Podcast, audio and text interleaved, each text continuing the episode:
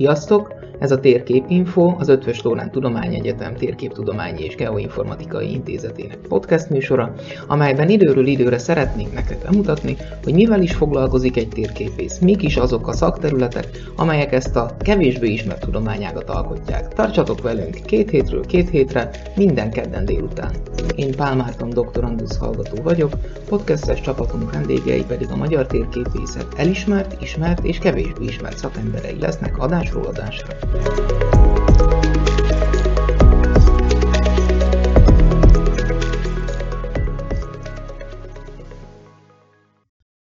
Köszöntöm a hallgatókat! Mostani adásunkban szintén egy jövendőbeli doktorandusz frissen végzett okleveles térképész a vendégünk, Magyari Mátyás, aki diplomamunkája mellett ebben a fél évben egyéb tudományos munkával is foglalkozott, ennek eredményeképpen egy tudományos diákori dolgozatot is bemutatott a fél év végén, egyelőre még nálunk itt az intézetben a házi konferencián, és ennek eredményeképpen az országos konferenciára is továbbított. Szia, Matyi! Jó napot kívánok, köszöntöm én is a hallgatókat!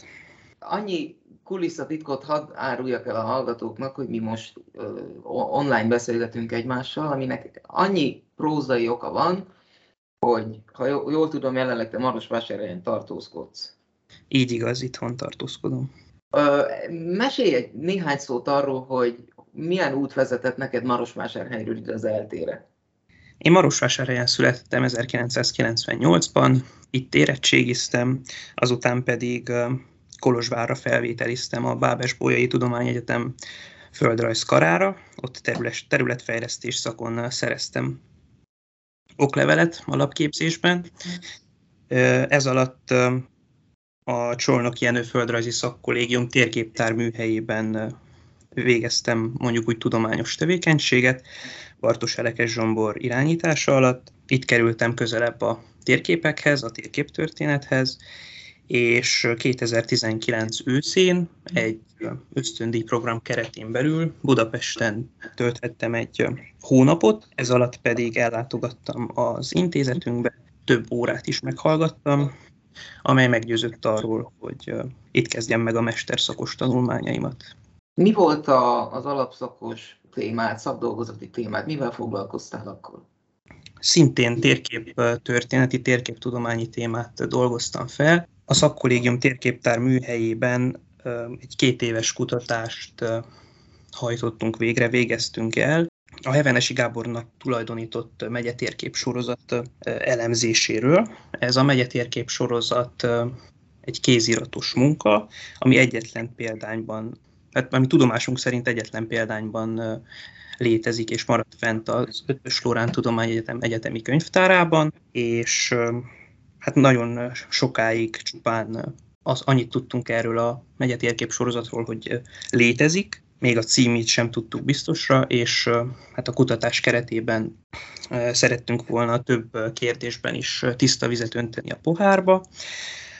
A témavezetőm Bartos Rekes Zsombor, aki egyébként szintén a mi intézetünkben végzett annak idején, és szerzett doktori fokozatot is. A térképsorozat erdélyi lapjaival foglalkozott részletesebben, én pedig a kutatás második évében a megyetérképek magyarországi lapjait vettem gorcső alá, és térinformatikai szoftverekkel is feldolgoztam őket, összegyűjtöttem az összes névrajzi elemet, ami a megyetérképeken található, és ezek alapján sikerült meghatározni, hogy pontosan mi is volt a forrásanyag, ami a megyetérképek készítésekor a szerzők számára szolgált.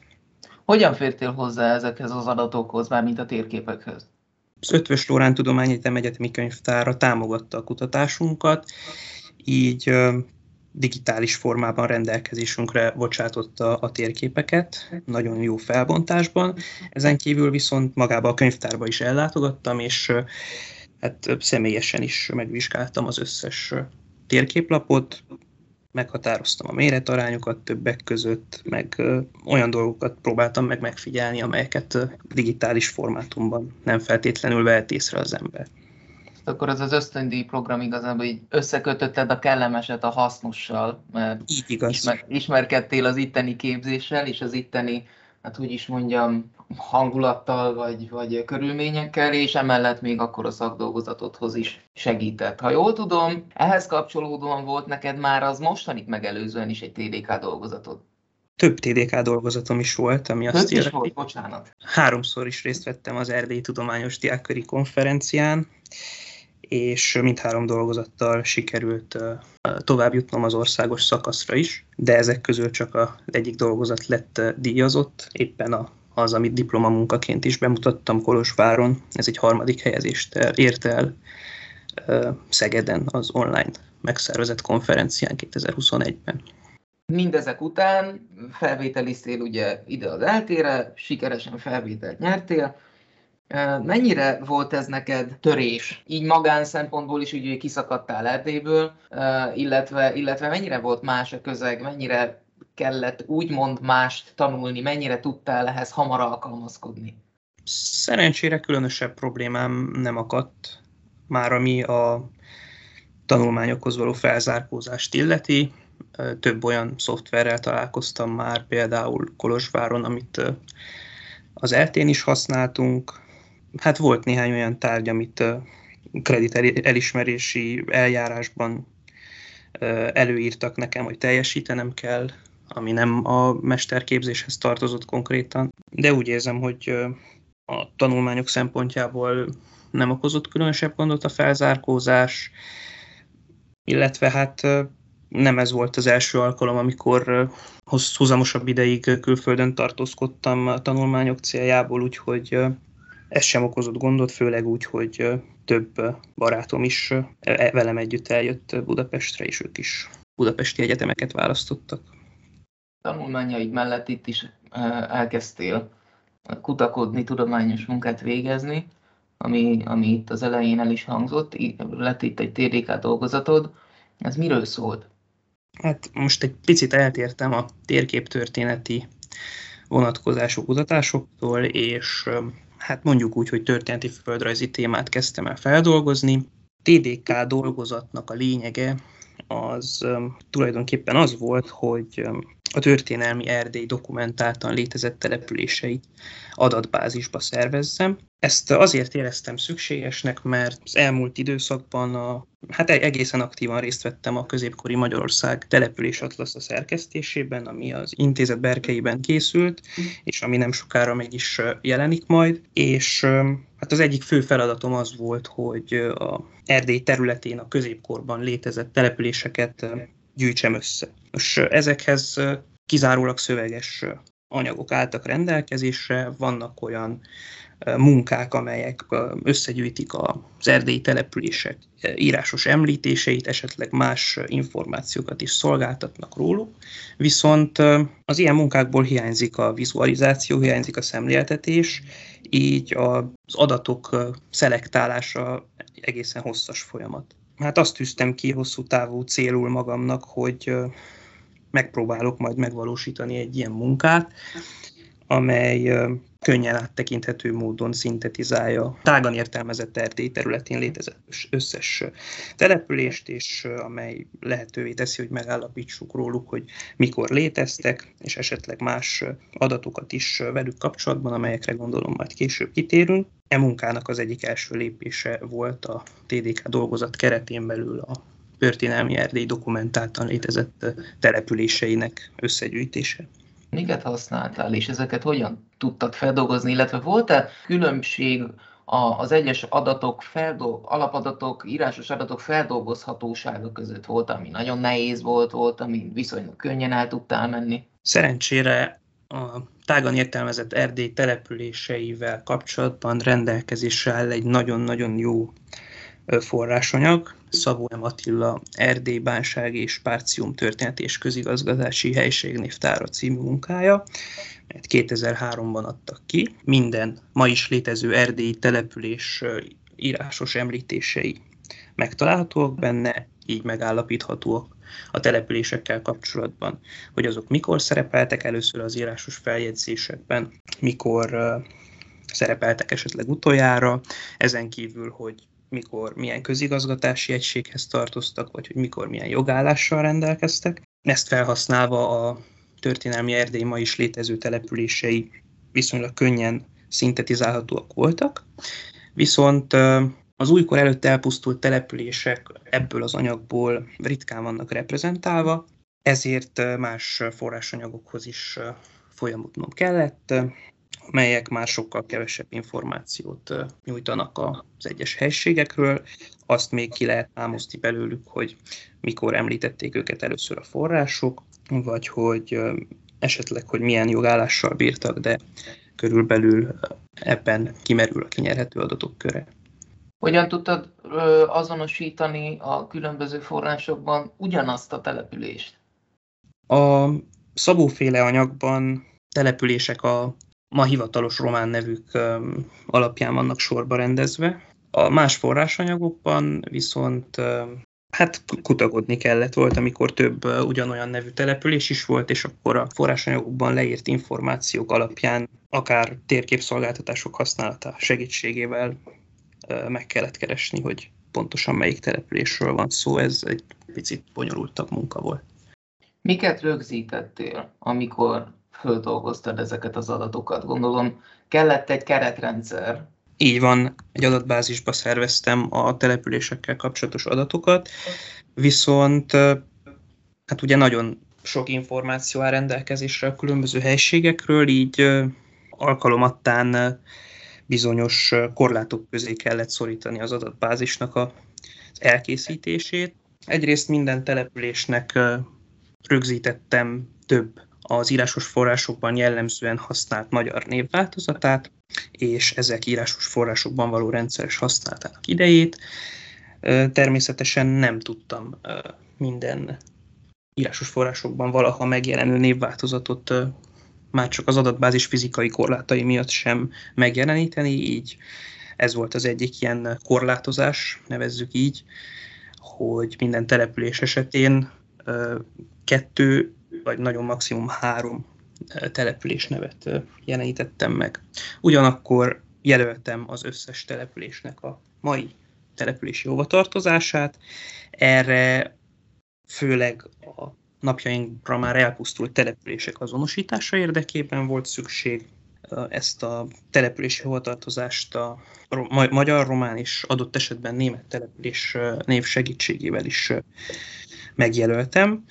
A magyar nevek leggyakrabban a legutóbb hivatalos hivat, legutóbb hivatalosan rögzített magyar nevek voltak, ez ezek, ezek 1913-ra datálhatóak vissza, és ekkor fejeződött be Magyarországon úgynevezett helységnévrendezés, más néven törzskönyvezés, amelynek keretében minden egyes településhez egy is csak is egy hivatalos nevet rendeltek, eltüntetve a rengeteg homonímiát a település hálózatban, ami azt jelenti, hogy megszüntették a ugyanazon nevű településeket, legtöbbször előtagokat vagy utótagokat csatolva a települések neveihez.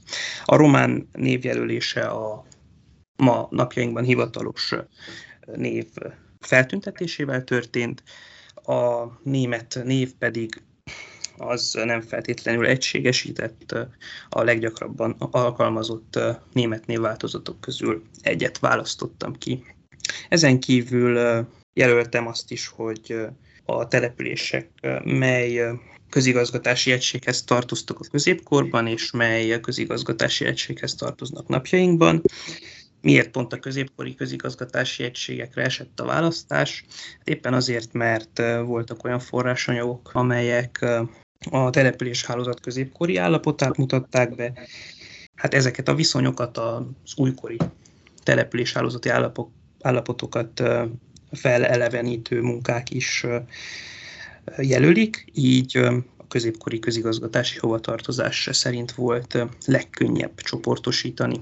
Emellett feltüntettem a helységek első és az elpusztult települések esetén azok utolsó írásos említésének évszámát, valamint jelöltem a települések jogállás változásainak időpontját is, évszámok segítségével, és a másik, megköt, másik igen fontos megkötés jogállás tekintetében a városokat, a településeket, bocsánat, falvakra és városokra osztottam, hiszen a városok kategóriáján belül az idők során rengeteg különböző csoportot lehet megkülönböztetni, amelyek bemutatása a kutatás jelenlegi szakaszában igen bonyolult lett volna. Mennyi településed volt így hozzávetőlegesen, ha pontos számot hirtelen most nem tudsz? Hármassal kezdődik, az biztos. Arra már nem emlékszem pontosan, hogy 3000-hez áll közelebb, vagy 3500-hoz, de azt hiszem, hogy az utóbbihoz. Ezres nagyságrendű. Így van. Mennyire volt jellemző, hogy az előbb felsorolt attribútumokat ö, ki tudtad mindenhol tölteni?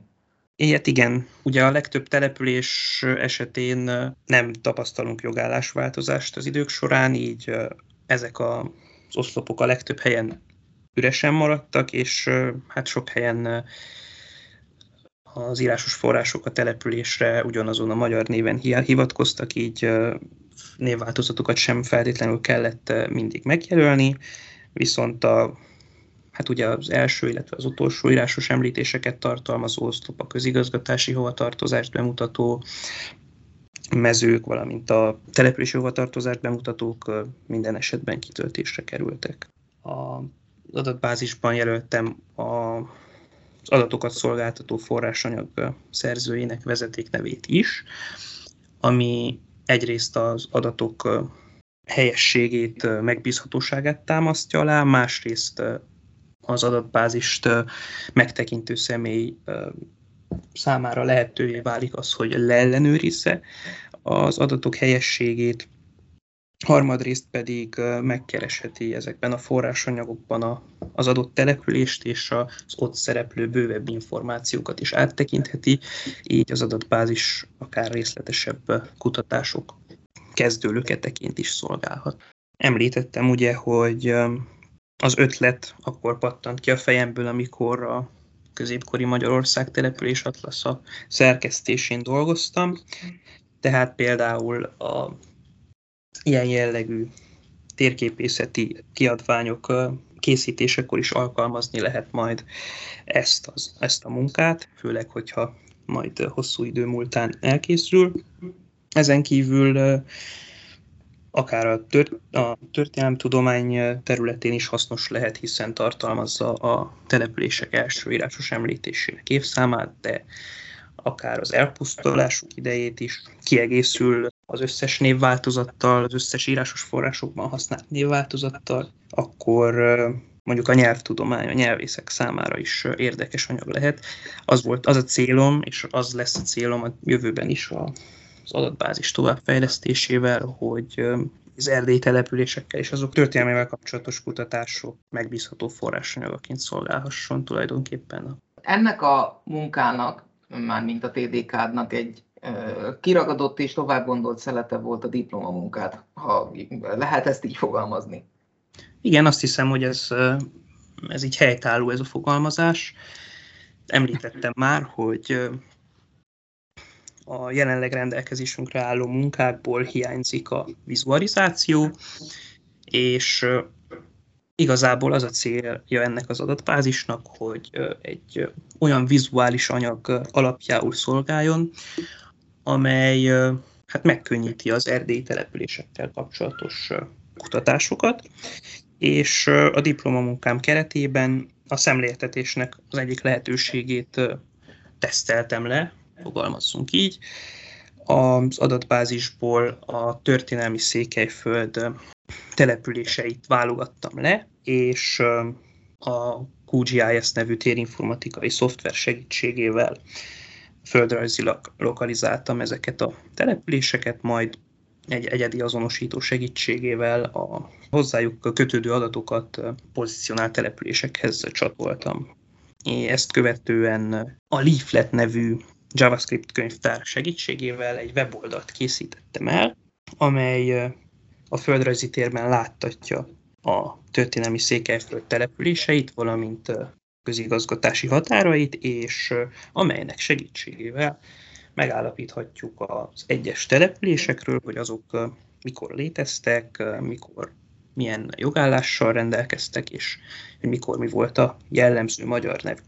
Ez a weboldal egy időben dinamikus weboldal, a weboldal kezelő felületén lehetőségünk van az aktuális időpillanat szabályozására, ez határozza meg tulajdonképpen a weboldal működését, és ez a weboldalnak a lényege is.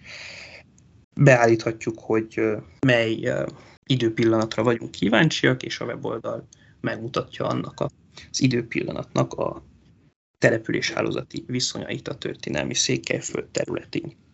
A weboldalon ugyanakkor lehetőség van mondjuk úgy az időnek egyfajta szimulációjára is, ami hát tulajdonképpen azt mutatja be, hogy hogyan változott a település hálózat a történelmi Székelyföldön az írásos forrásokban először megjelenő település keletkezésétől napjainkig.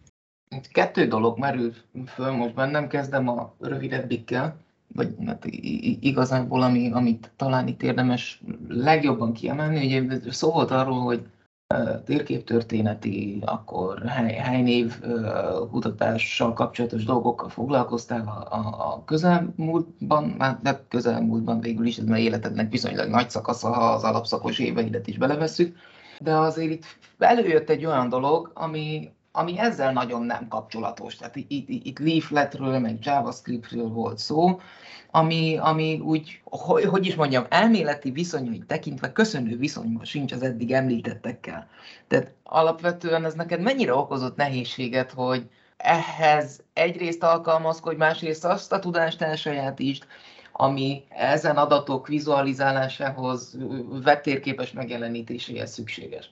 Hát szerencsére egyrészt egy tanúra keretén belül a, a leafletes weboldal készítés alapjait nagyon jól lefektettük, másrészt most már az internet segítségével viszonylag könnyen elérhető bármilyen bonyolultabb programozási, mondjuk úgy megoldás leírása, így ezek használatával elég könnyen kibogozható a, egy ilyen weboldal működéséhez szükséges parancsok, függvények sorozata.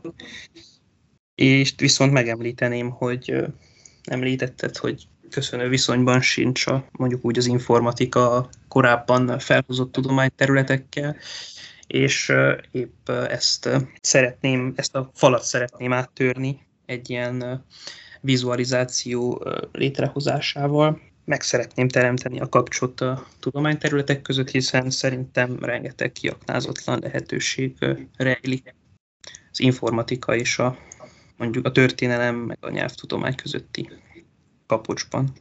A másik dolog, ami felmerült bennem, az pedig az, hogy említetted a, a TDK-hoz kapcsolódóan a, a, az alapanyagoknál, meg illetve úgy általában hogy nem volt vizualizáció, nem, nem voltak földrajzilag egyértelműen meghatározva, vagy nem volt egyértelműen meghatározva, hogy hol voltak azok a, azok a települések mennyire volt nehéz ezeket valamilyen szinten mégis lokalizálni. Most nem, nem arra gondolok, hogy ez a jelenleg, jelenleg létező települések esetében azért ez egyszerű, de mondjuk, ha egy település elpusztult, akkor, akkor mihez nyúltál? Hogy tudtál azzal valamit is kezdeni? A történelmi Székelyföld esetén viszonylag kevés ilyen településsel találkoztam, így ez szerintem inkább egy jövővel kapcsolatos kérdés lehet majd. A napjainkra elpusztult településekről minimum azt meg tudjuk állapítani, hogy mely települések környezetében feküdtek, így ezekre lehet majd támaszkodni. Ezen kívül egyrészt a középkori Magyarország település atlaszában is megjelenítettünk olyan településeket, amelyek pontos földrajzi helyzete nem ismert. Ehhez egyrészt Engel Pál digitális térképes adatbázisát használtuk fel, ami szintén középkori állapotokat mutat be, de Erdély viszonylatában ez is mondjuk úgy, hogy pontatlan. Így a szöveges információból kell kihámoznom azt, amit ki lehet, és azok alapján egy hozzávetőleges pozíciót meghatároznom a pontos földrajzi helyzettel nem rendelkező települések számára.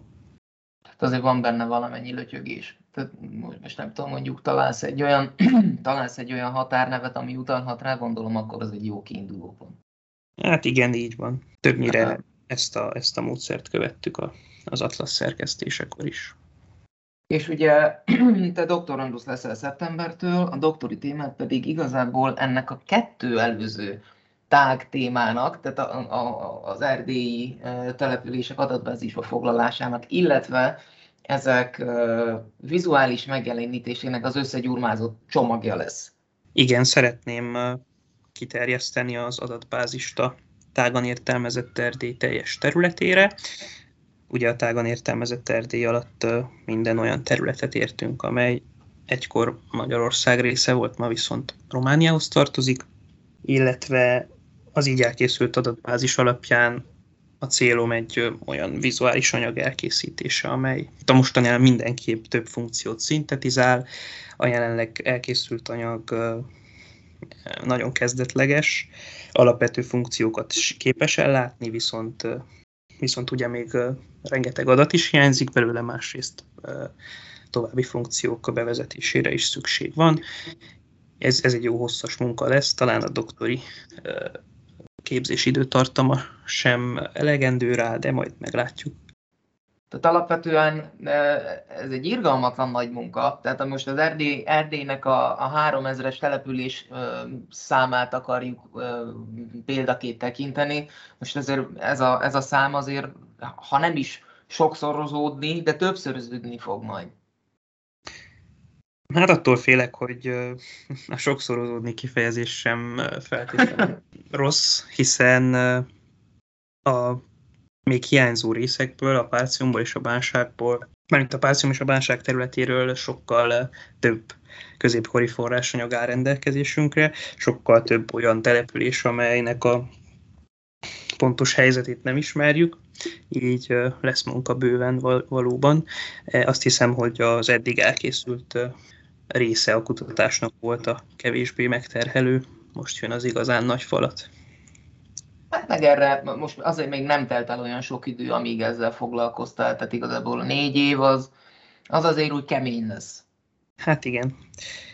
És hát remélem, hogy elegendő lesz arra, hogy minél használhatóbb és, és jó munkát hozzak létre hát a, munkabírá, a munkabírásodat meg a kezedből kiadott munkának az eredményét ismerve én ebben nem kételkedek.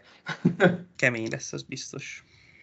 Így zárásképp azért azt el lehet mondani, hogy ez egy, amire utaltunk is itt az elején, hogy az informatika, a térképtudomány, illetve, illetve a névtudomány között azért egy viszonylag éles határmesdjén táncolsz.